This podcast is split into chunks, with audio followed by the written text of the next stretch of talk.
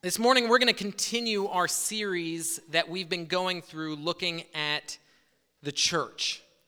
Two weeks ago, we began our series by looking at six different foundational principles of what the church is.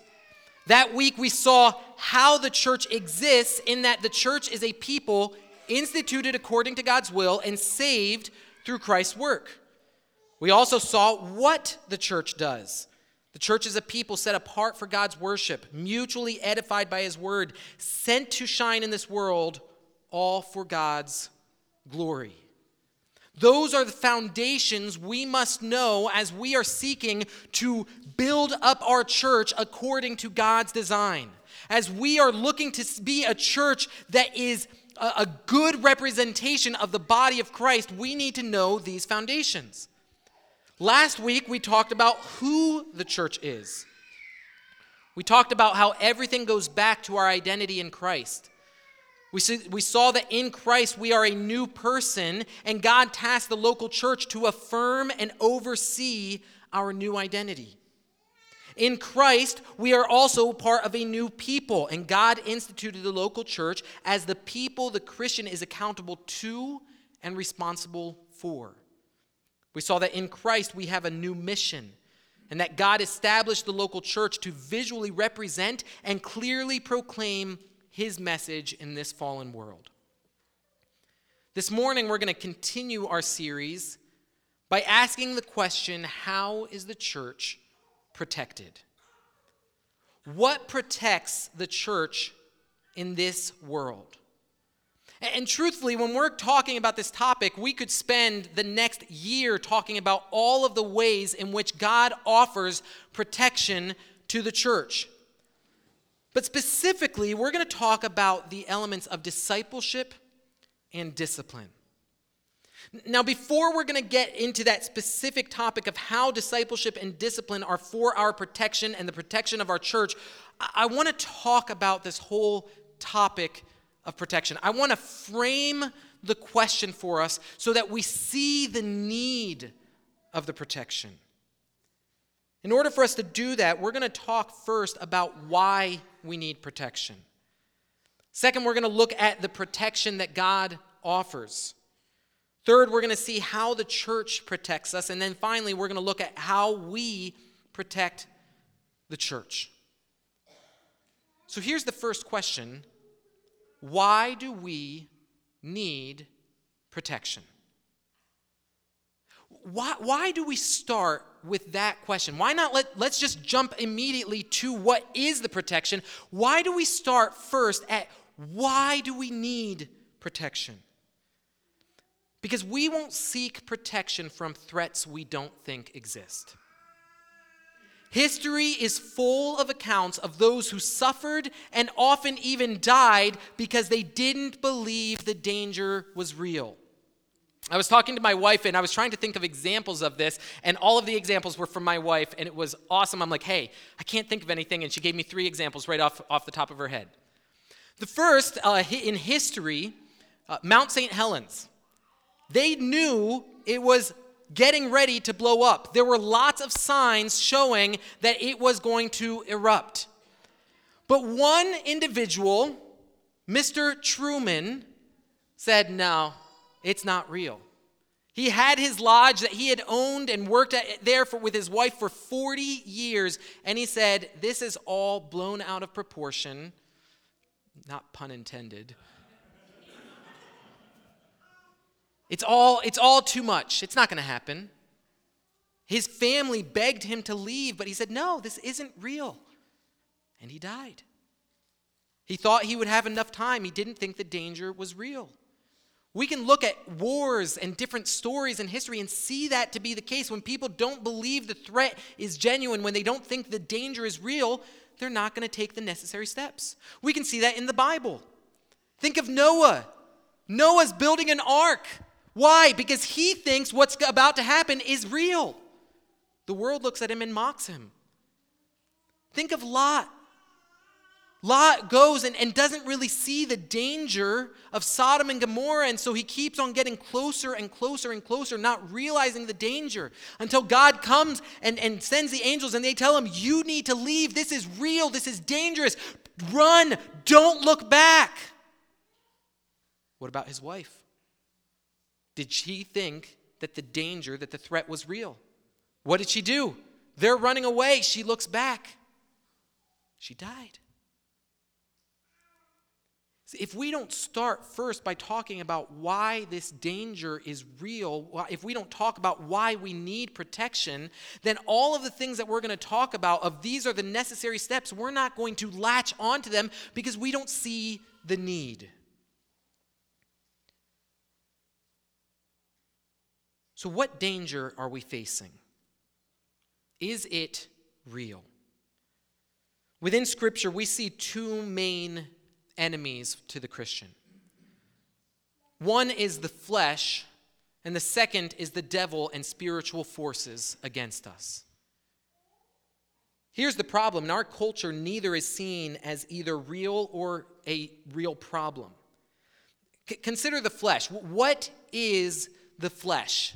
Galatians 5 19 through 20 says this Now the works of the flesh are evident sexual immorality, impurity, sensuality, idolatry, sorcery, enmity, strife, and the list goes on and on of all these things that are the work of the flesh. What is it talking about? It's talking about our sinful nature, it's talking about our internal corrupt desires.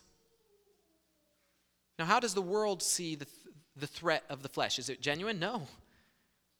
That's not even a danger, it's your identity. All the things that God points to sexual immorality, all of these things of the list impurity, sensuality, idolatry, sorcery, j- jealousy those aren't problems. That's who you really are. That's you. And in some sense, they're right. That is you. But that's why we need a Savior. What about the devil? Our other enemy, is he real? Yes.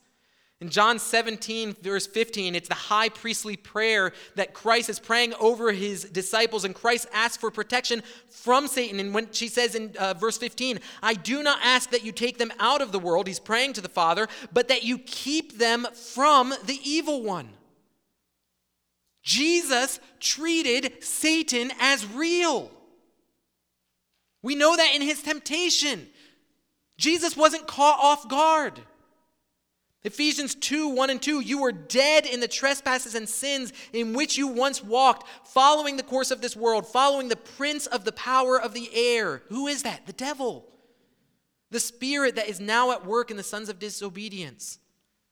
How does the world see the devil?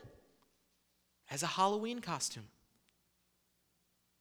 as someone who walks around with a pitchfork as a fairy tale, as a myth, as the boogeyman that's under your bed to scare you into doing the right thing. See, the temptation is that there's, for us, is that there's no enemy here, and if there's no enemy, there's no war or danger. But the enemy is real, and so is the war. The flesh is our sinful nature, and in Christ, though, we are given a new nature, but we still struggle with the flesh. The spirit and the flesh are at war. Galatians 5:17 for the desires of the flesh are against the spirit. And the desires of the spirit, speaking of the Holy Spirit, are against the flesh. For these are opposed to each other to keep you from doing the things you want to do. You want to do them, but the spirit is opposed to them. There is a war within you between the spirit that God has given and the flesh that we still desire. Those who don't see the flesh as real won't acknowledge the war. They will say that, why are you trying to suppress who you truly are? Give in. Follow your heart. But our hearts are desperately wicked. How about the devil? Is there a war there? The devil is the great opposer of God and his plan. He is at war with everything good, every good thing that God has done and is doing.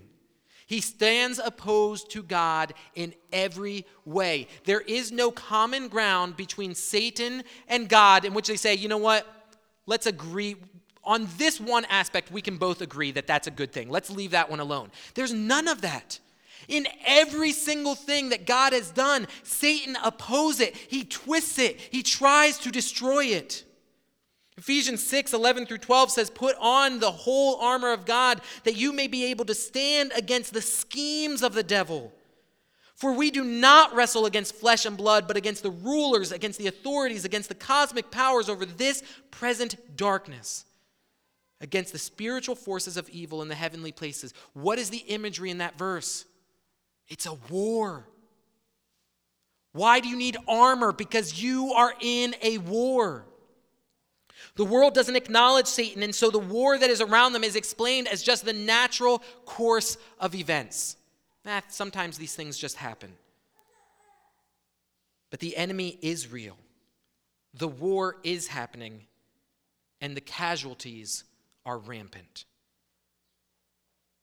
We can see casualties of war within the flesh. In Romans 8, verse 7 through 8, it's, uh, Paul is talking about the flesh, and he says, For the mind that is set on the flesh is hostile to God, for it does not submit to God's law. Indeed, it cannot. Those who are in the flesh cannot please God.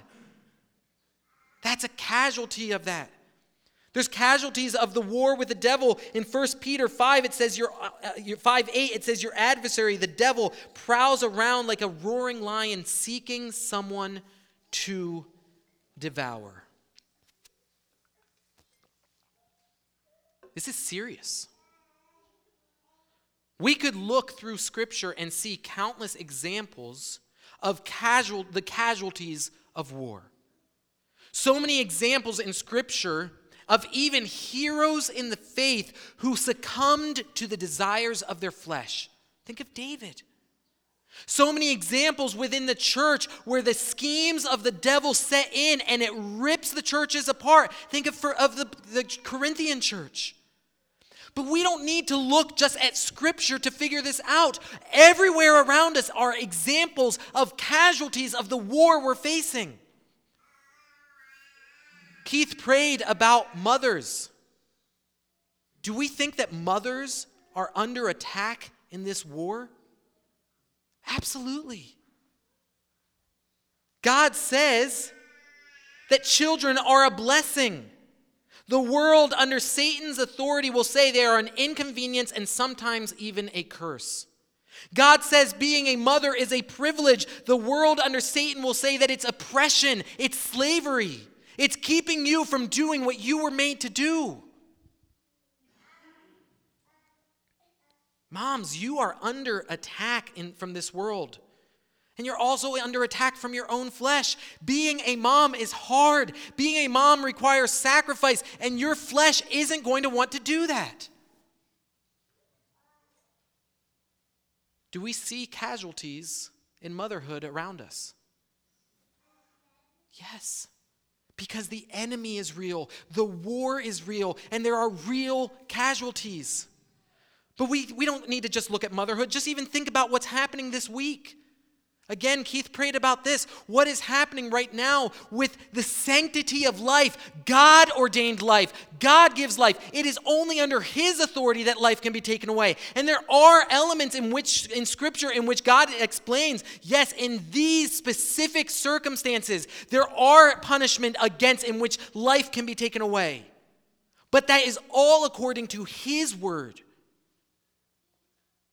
Do we see casualties? Against the sanctity of life?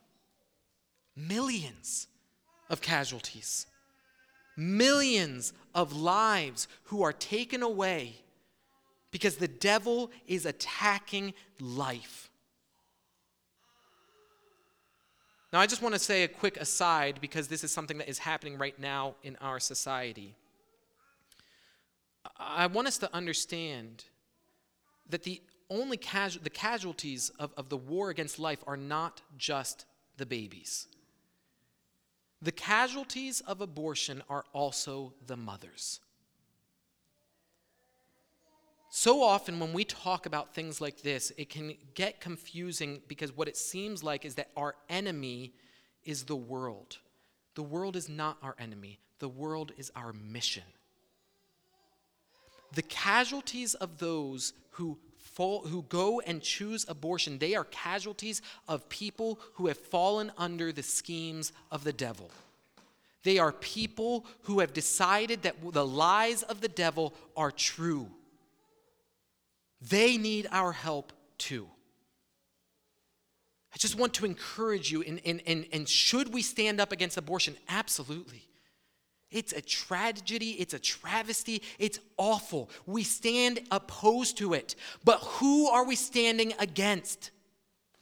The devil, the flesh, the lies of the prince of the power of the world. We are not standing against the world, we are standing for the world. They don't see these things. We want to stand for them because they don't know better. They've fallen under the schemes. Let's continue talking about these casualties. Again, we, we see that in mothers, we see that in, in children, but again, we see this in every area. We can look at our church. This year, Pastor Billy and I have had different things in which we are dealing with things because they're the results of sin. There are casualties, there are people in pain because of the flesh, because of the devil. Many of you have had immense attack. This is serious. We can look in our own lives. We can look back to times in which we failed and we, we all bear scars, casualties from the war. Brothers and sisters, this is serious. We are facing a powerful enemy in a terrible battle with catastrophic casualties. So, what do we do? In light of the enemy, in light of the war, in light of the casualties, how are we protected? Praise God that He offers protection. If you have your Bible, turn with me to Ephesians chapter 6. In Ephesians 6, we have one of the main passages that deals with spiritual warfare. And let's read verses 10 through 13. Finally, be strong in the Lord in the strength of his might. Put on the whole armor of God that you may be able to stand against the schemes of the devil. For we do not wrestle against flesh and blood, but against the rulers, against the authorities, against the cosmic powers over this present darkness, against the spiritual forces of evil in the heavenly places. Therefore, take up the whole armor of God that you may be able to withstand in that in the evil day, and having done all, to stand firm. What we see in this passage is that God provides armor for us to wear individually. God is not unaware of the war we are in. He provides protection in that He provides armor. Put on the armor. Why? Because we face a powerful enemy. That's in verse 12. Because you are under attack, so that you may be able to withstand and stand firm. Now, we're not going to spend a ton of time looking at how we as individuals are meant to wear the armor. That's not the topic for today's message. If you have more questions about that, there's about 20 women who just went through a 10, 12 week study on what is the armor of God. Have a conversation with them. Read the passage. Look at it. You are called to individually put on the armor. But I want to point out some things about this passage that I had not seen until just recently. What I've always heard it, it, with uh, where it's been presented, and, and I'm not sure that they presented it this way so much as I heard it this way, is work harder. Wear the armor well. Do this. Strive for this. What's the problem? You're not going to. We don't wear the armor perfectly. We don't wear the armor perpetually. How do I know that? Because every scar you bear from sin comes from a time where you either were not wearing it perfectly, as in all the pieces, or you weren't wearing it perpetually. You got tired. You took it off to rest. You thought you were safe, but you weren't. So, what do we do? Because it's a real enemy. It's a real war. There's real casualties. And if this is the protection that we are given the armor to wear individually, but we know our own flaws and we know that we're not going to do it completely, what's our hope? Now, please understand, we should strive to do this. This is written for the individual to wear these things. We need to strive for that. But there's something greater that I hadn't seen before. Whose armor are we to put on? What does it say? Be strong in the Lord in the strength of his might. Put on the whole armor of God. Verse 13, therefore take up the whole armor of God. When I was, you know, young, junior high, you just want to get right to the armor. Let's talk about this. This is cool. This is boy stuff. Let's do that. But wait. Is this armor of God meaning, hey, it's godly attributes? It's things that God would like. Or is it the armor of God, meaning it is His armor? It's the second.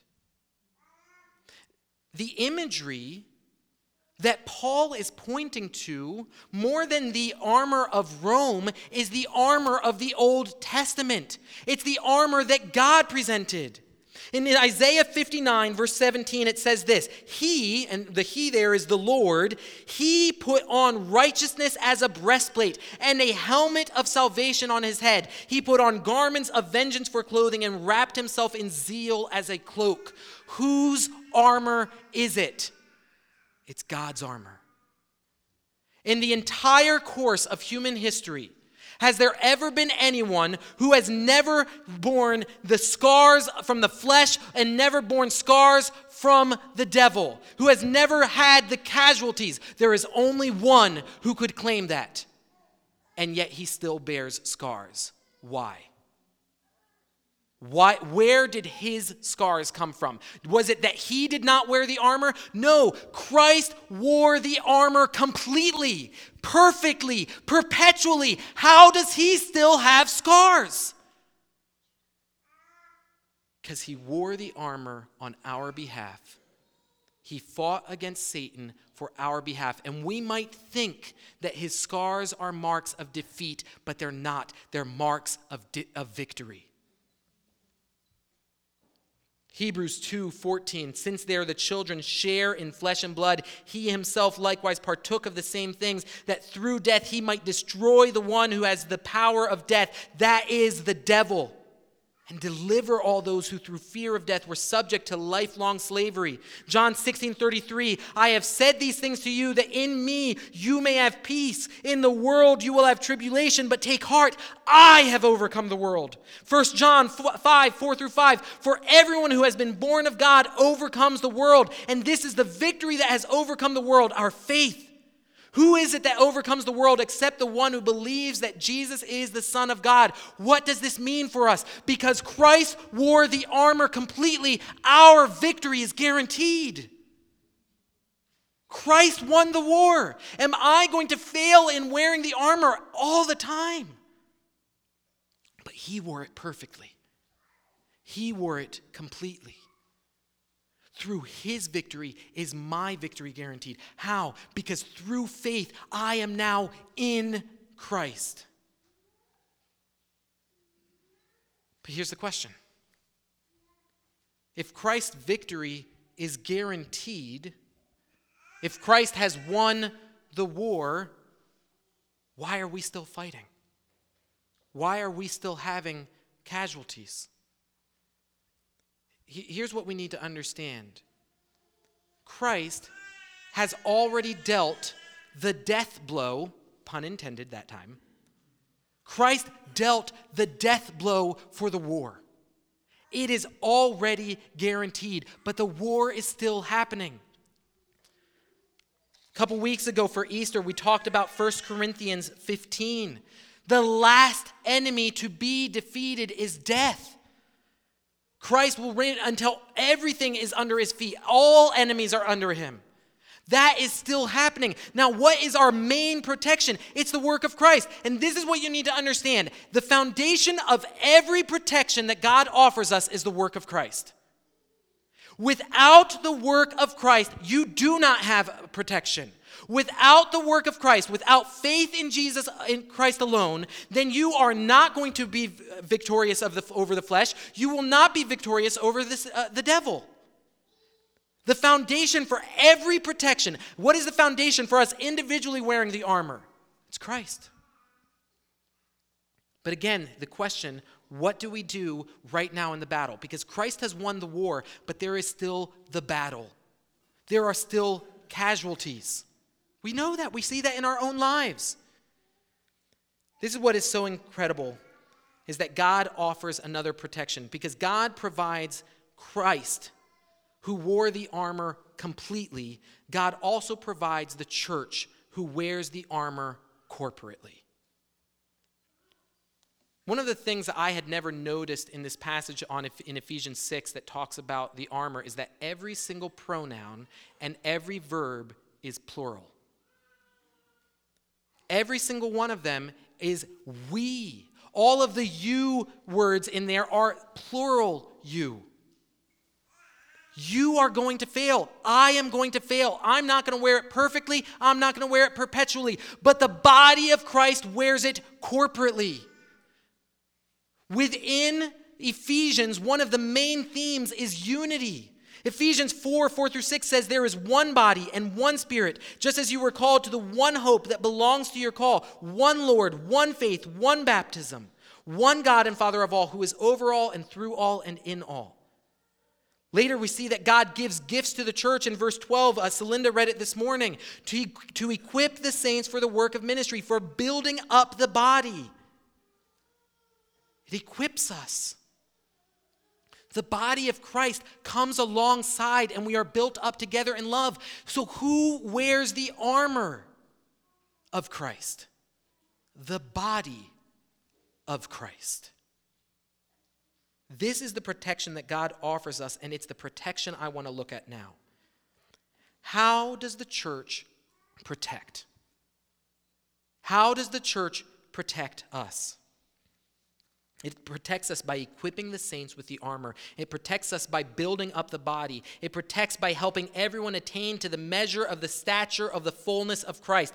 This is how the church protects us by making us more like Jesus. Again, who is the only one who wore the armor perfectly? Jesus. So how who is our example? Who is our goal in this battle? Who do we want to be like? Jesus. The church protects us when it makes us more like Christ. What do we call that? Discipleship. Discipleship is the process in which we follow Jesus. It's the process in which we become more like him. Now, one of the difficulties that we have in talking about discipleship is that usually we jump immediately to methodology. How do you do discipleship? There are so many classes, there's classes that I've been part of, and the whole thing about discipleship is this is what discipleship is. But really, what they're defining is this is how discipleship is done. They're not tell, saying what discipleship is, more, they're focusing on how to do discipleship. Now, part of that seems like a good thing. Yeah, this battle's real. We need to get to work. Let's do it. Let's protect each other. Let's go for it. But if you don't understand what discipleship is, if you don't understand why we do discipleship, you're going to get the how wrong. Let me illustrate this real, real quickly, and I'm going to have two volunteers. Stephen, thank you for volunteering. Let's imagine that Stephen has just gone to watch this, this, uh, this show um, a documentary all on being healthy. And in the documentary, it talks about the danger and the, of people who are not healthy and how they die and all of these things about healthy. So now he's like, oh, wow, this is important. He knows why he wants to be healthy. And then let's say that they also explain what it, lo- what it means to be healthy. They give all of these definitions. Now that he understands what and why, he's going to think about how to be healthy. And he knows that it's a wide range of things. And one of the things he wants to work on is calf raises because that's part of the whole body. And so, Stephen, come on up. You're going to do some calf raises.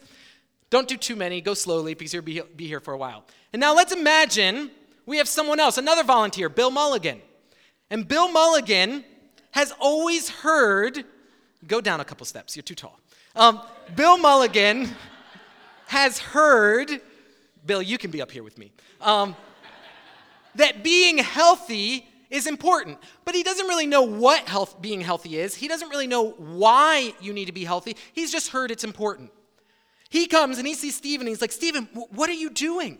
And Stephen says, I'm being healthy. That's being healthy?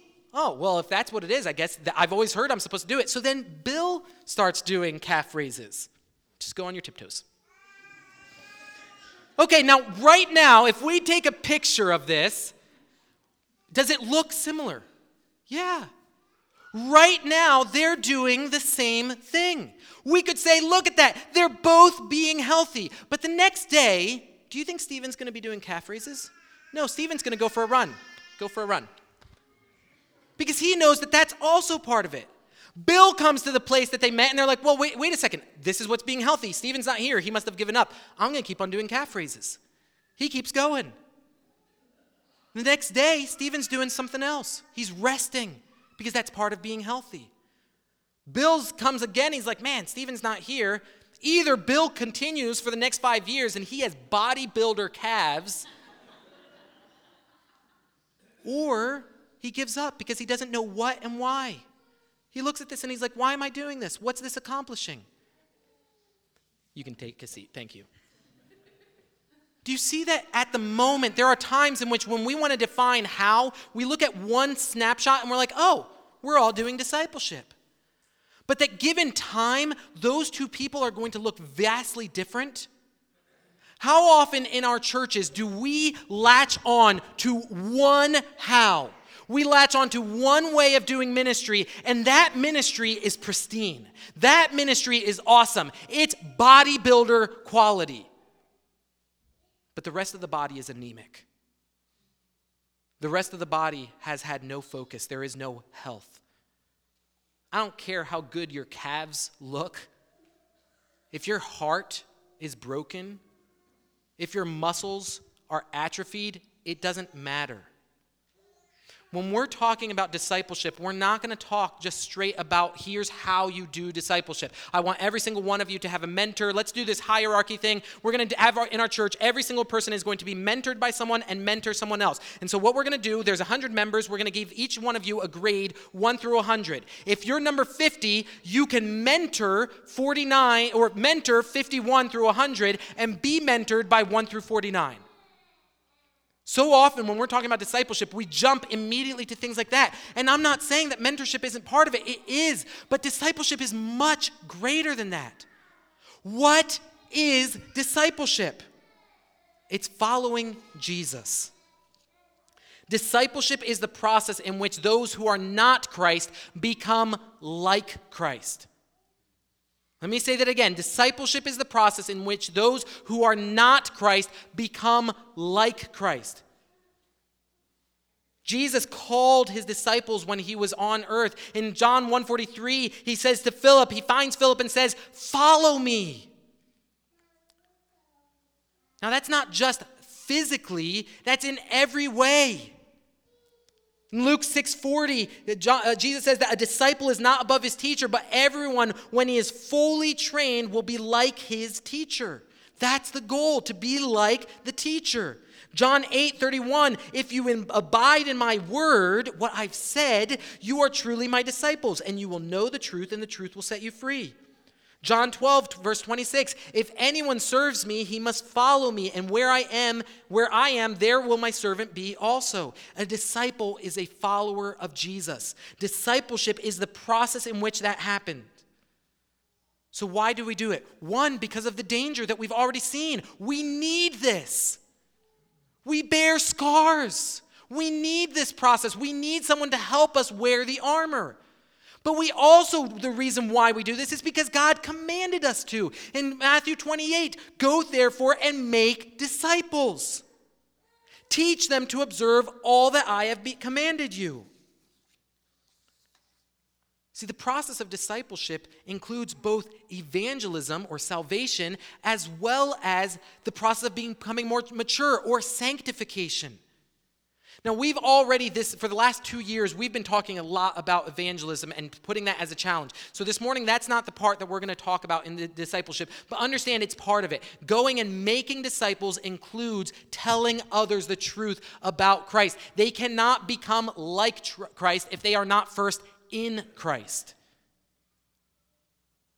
But he says in that, that Matthew 28, teaching them to observe all that I have commanded. So, how do we disciple within the church? Well, here, here's something I want you to just observe. Who does God give the command in Matthew 28 to? First, the disciples who are right there with him. By extension, to all future disciples, as we read the Word of God, it is a commission for us as well. How did the apostles, how did the first disciples decide to accomplish Christ's command? The church. Matthew or Acts, right away, right in the first chapters of Acts, you see the apostles going out and establishing the church, not because they created it, but because God instituted the church, which we've seen in Matthew 16. I will build the church, Peter. The gates of hell will not overcome it. And so they go and they're like, this is what God has given us. The tool that God has given us to make disciples, to grow disciples, is the church. That is where discipleship must happen. Can discipleship happen outside? Sure, but it has to happen within the church. So, how do we disciple within the church? And I'm going to just give you some principles. Again, we're not going to jump directly to, let me give you the methods. I want to give you the principles. It's going to look different. If you're questioning later and you're like, well, wait, I, I still am questioning, how do I do this? Talk to me. We can figure some of this out. But right now, I want to talk about some of the, the principles of discipleship. First of all, discipleship is intentional. When you consider the speed and effectiveness in which the disciples sought to accomplish the Great Commission, it's astounding. The Apostle John dies, and there are churches all across the Roman Empire. One generation. How does that happen? It wasn't because they were like, oh, let's just see what, what happens. No, they were intentional. Colossians 1:28 the apostle Paul says, "Him we proclaim, warning everyone and teaching everyone with all wisdom that we may present everyone mature in Christ. For this I toil, struggling with all his energy that he powerfully works within me." The disciples didn't come up with this intentionality. It's intentionality that they saw exemplified in Christ. Christ was so intentional in all that he did. Sometimes we have discussions in discipleship that, oh, discipleship needs to be informal. You do life together. Other people know discipleship needs to be formal. You need to teach them. Well, which is it? Well, look at Christ. Christ did both. Christ had informal and formal. So, so what was the thing that made it discipleship? Intentionality. Christ was never surprised that there were people that were being discipled by him whether intention, informal or formal. The main thing is it has to be intentional. We don't just say, you know what, I'm going to disciple people by how I live. Does that happen? Sure. Can we evangelize people by they see our testimony? There's elements of that, but it also requires words, intentionality, to be focused, to have a purpose. Second, so we disciple intentionally. Second, discipleship is towards Christ through Christ. Colossians 1:28 says, "Him we proclaim," and it says the goal is so that we may present everyone mature in Christ. That's the goal. But what does it say at the end? Struggling with all his energy that he powerfully works within me. We have both sides. It's towards Christ, that's the goal. It's through Christ, it's his power.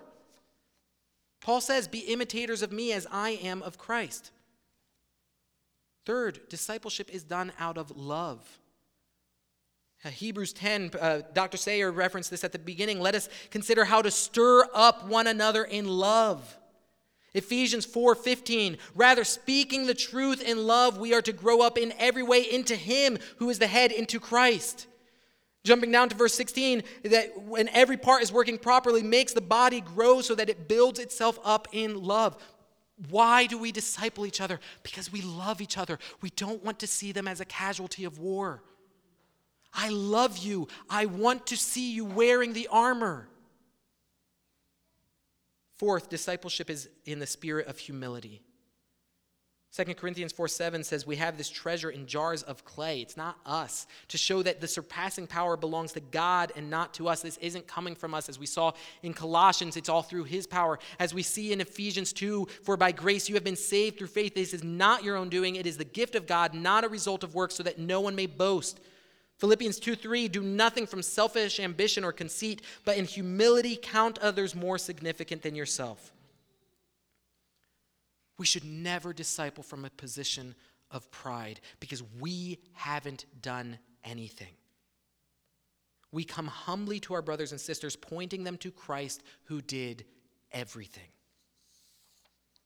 Now, be careful with a false application of humility. Sometimes a false application of humility looks like this Who am I to help other people? They are so much better than me.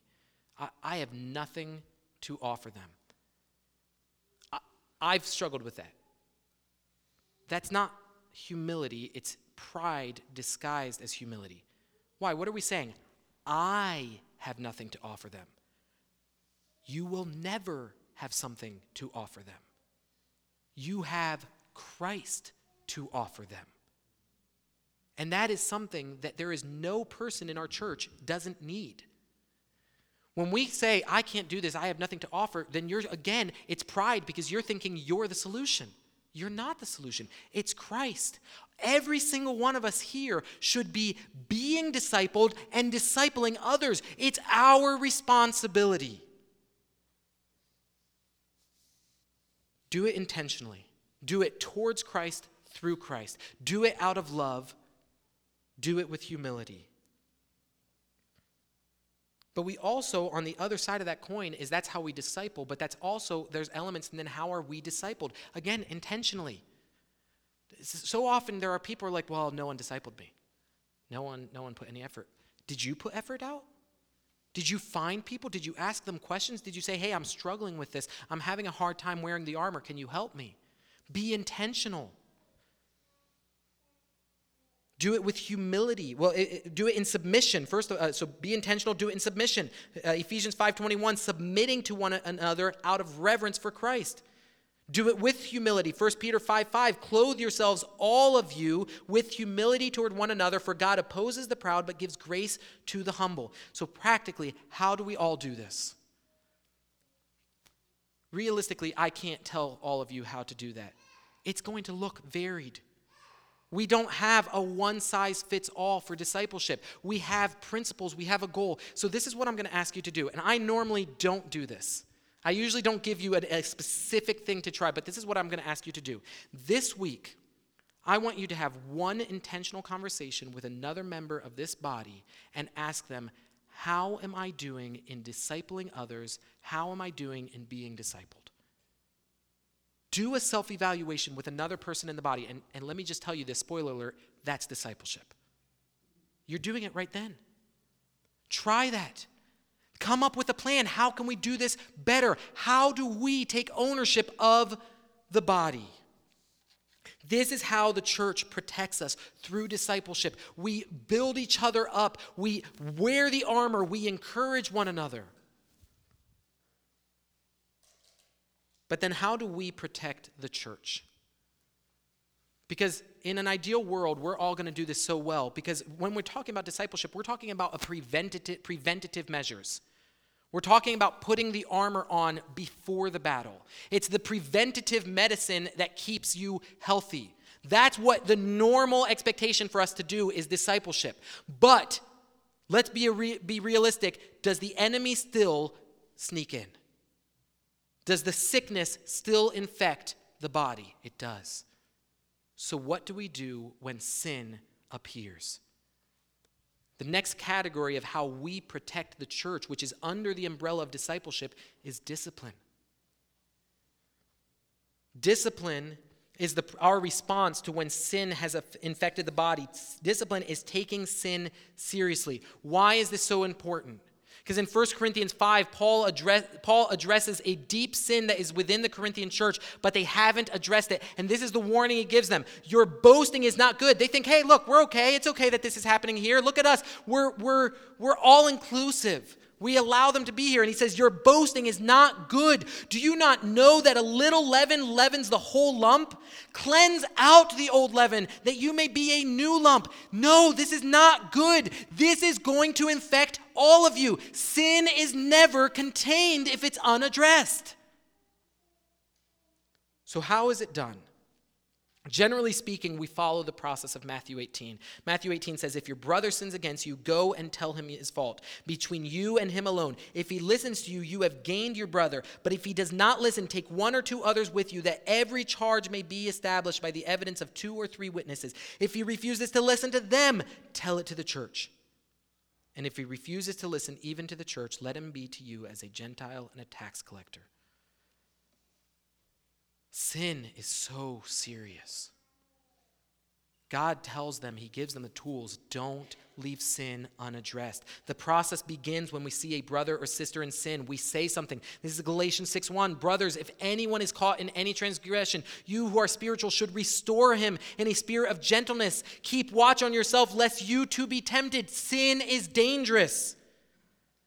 We address their sin intentionally. The same principles for discipleship apply to discipline. We address the sin intentionally. We address the sin towards Christ through Christ. We address sin out of love. We address sin humbly. We don't say, How dare you? We understand, hey, uh, for, but for the grace of God, I would be in the same position. Come back to Jesus.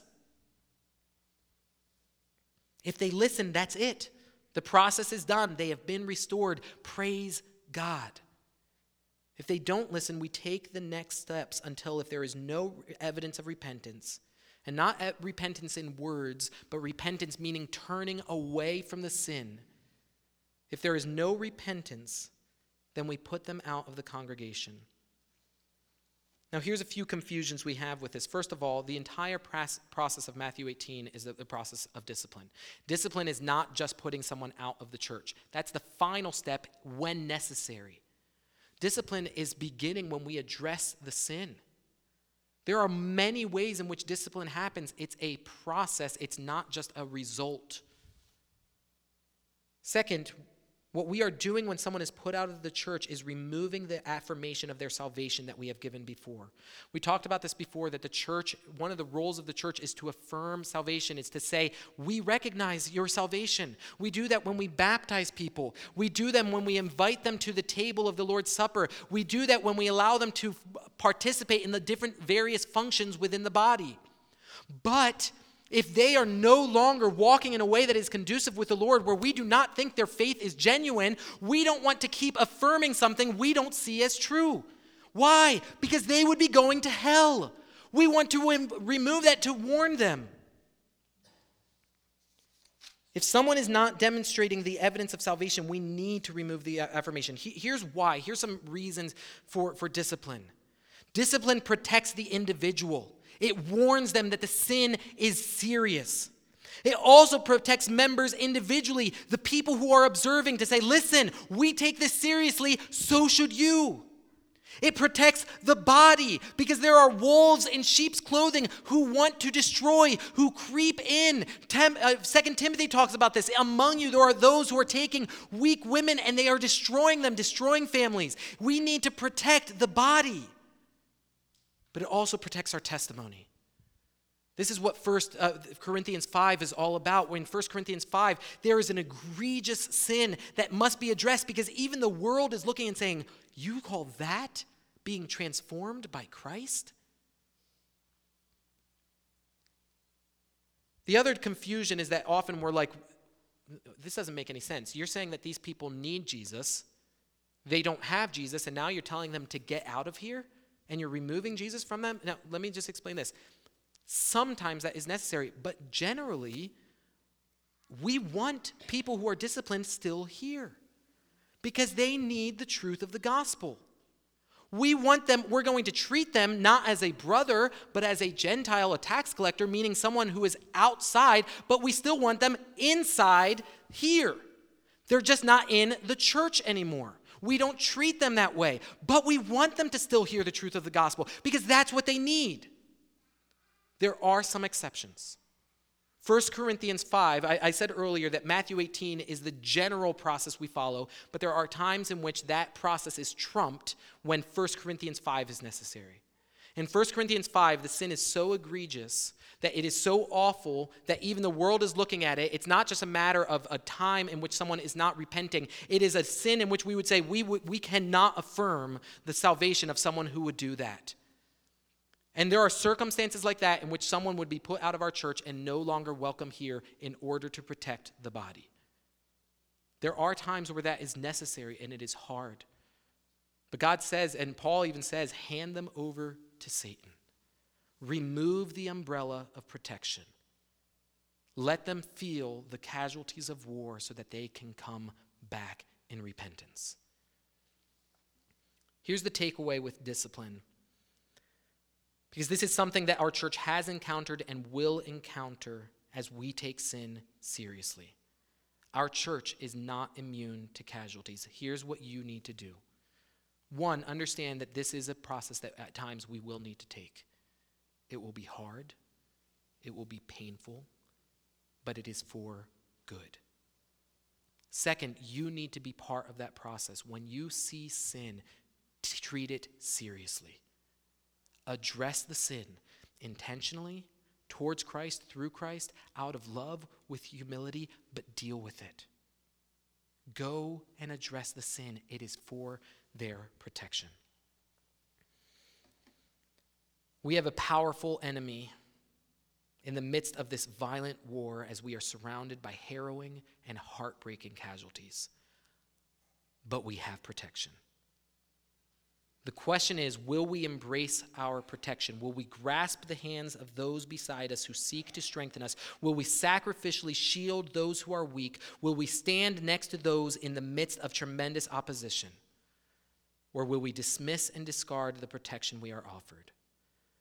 While we stand as a lone island before the power of the tidal wave of the prince of the power of this air, will we watch our brothers and sisters as they are overwhelmed by the sins that beseech them, justifying our sin of abandonment on the altars of convenience and personal comfort?